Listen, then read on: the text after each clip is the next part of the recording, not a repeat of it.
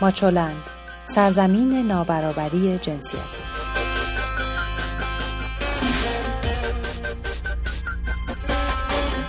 سلام من سوا هستم و شما شنونده ماچو نیوز مرور اخبار این هفته از 20 تا 26 مهر ماه 1398 در حوزه زنان و برابری جنسیتی تهیه شده در ماچولند رو با سرخط خبرها شروع می کنیم.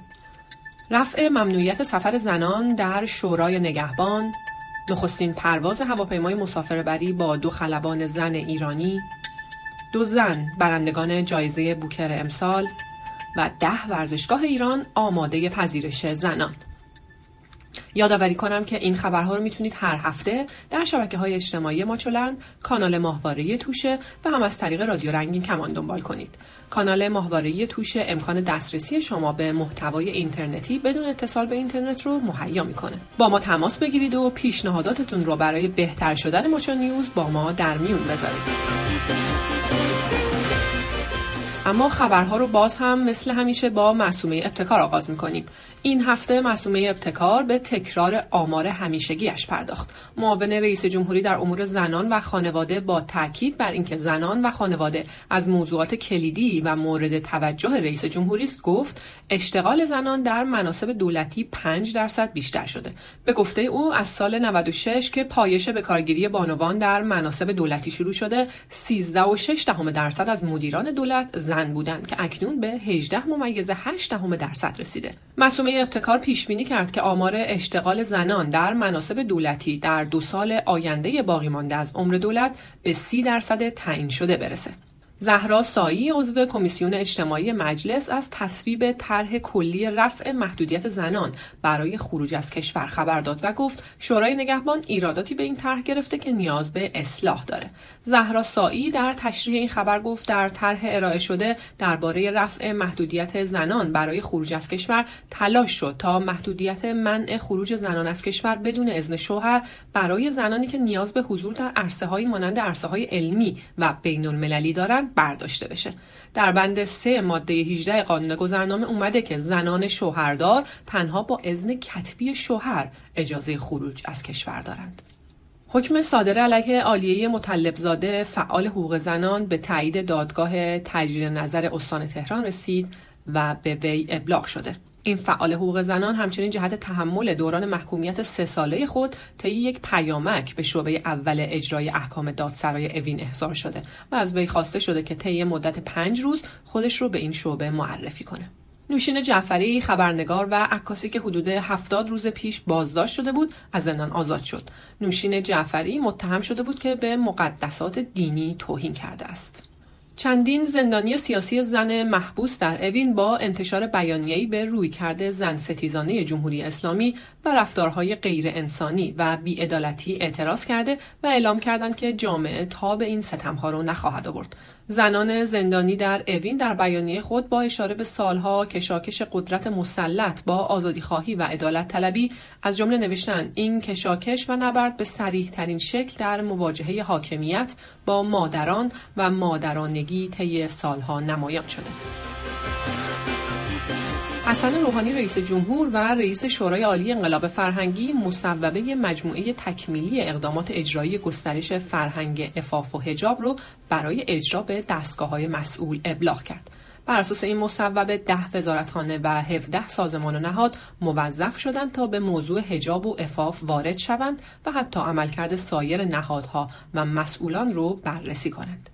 رحمانی فضلی وزیر کشور گفت باید کاری کنیم تا هر نوع نابرابری و ظلم از بین برود. به گفته وزیر کشور سه میلیون نفر زن سرپرست خانوار در کشور وجود دارند. 71 درصد این زنان به علت فوت همسر در این آمار قرار می گیرند و 11 درصد این آمار به علت طلاق است.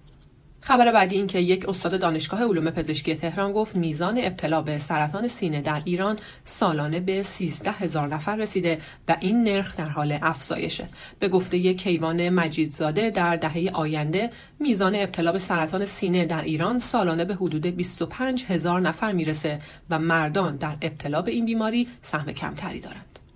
84 مستندساز زن آثار خود را به 13 همین دوره جشنواره بین المللی سینما حقیقت ارسال کردند. سال گذشته 89 فیلم توسط زنان فیلمساز به جشنواره سینما حقیقت ارائه شده بود. بر اساس آمار دبیرخانه جشنواره 516 کارگردان مرد نیز متقاضی حضور در 13 همین دوره سینما حقیقت شدند. جایزه بوکر سال 2019 به دو زن اختصاص یافت. مارگارت آتود با رمان وسیعت نامه ها و برنارد اوا اریستو با داستان دختر، زن و دیگران جایزه بوکر 2019 رو از آن خودشون کردند. نشاط جهانداری خلبان زن ایرانی در حساب کاربری اینستاگرام خود از اولین پرواز یک هواپیمای مسافربری با دو خلبان زن خبر داد. او با انتشار عکسی از کابین هواپیما نوشت امروز دوشنبه 22 مهر 98 یک روز خاص و فراموش نشدنی در صنعت هوانوردی ایرانه. برای اولین بار هدایت هواپیما توسط دو بانوی خلبان صورت گرفت. خلبان اول نشاط جهانداری، خلبان دوم فروز فیروزی. به گفته جهانداری پرواز اول تهران به مشهد با 160 نفر مسافر انجام شد. پرواز دوم نیز با 171 نفر مسافر از مشهد به تهران صورت گرفته. اما به دنبال بازداشت هاجر ریسونی روزنامه‌نگار مراکشی که به اتهام سفت جنین به یک سال حبس تعزیری محکوم شده بود جمعی از فعالان حقوق زنان در مراکش علیه قوانین غیر مدنی و سنت‌های واپسگرایانه این کشور کارزاری اینترنتی با عنوان من هم کورتاش کردم راه انداختند اما خبرهای ورزشی و همچنان واکنش ها در مورد حضور زنان در ورزشگاه آزادی.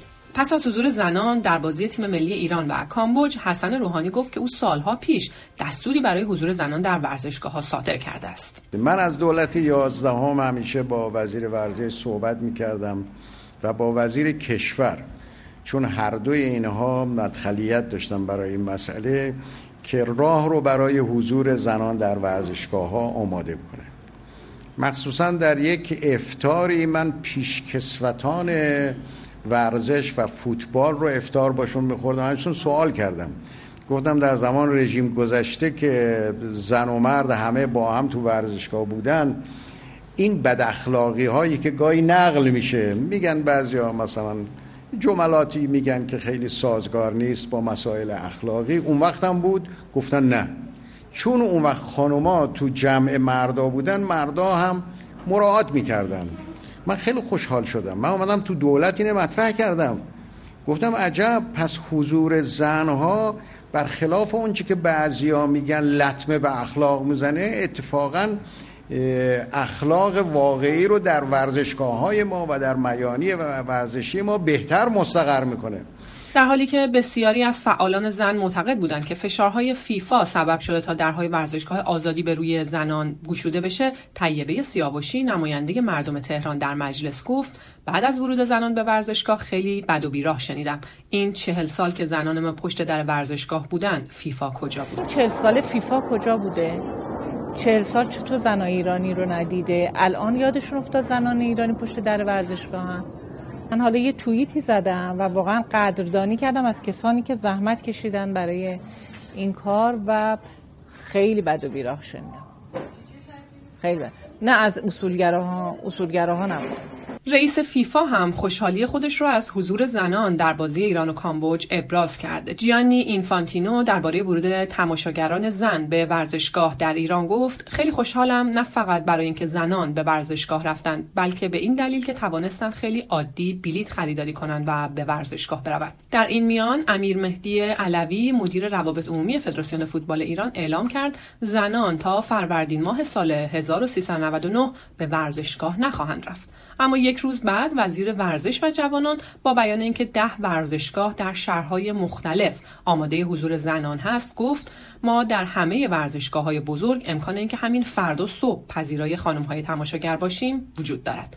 به گفته مسعود سلطانی فر در همه ورزشگاه های بزرگ ورزشگاه آزادی استادیوم نقش جهان اصفهان یادگار امام تبریز سامن مشهد امام رضای مشهد قدیر اهواز پارس شیراز و بقیه ورزشگاه های 15 هزار نفری امکان حضور زنان وجود دارد. خبرهای این هفته رو با هم مرور کردیم. روز و روزگار خوش.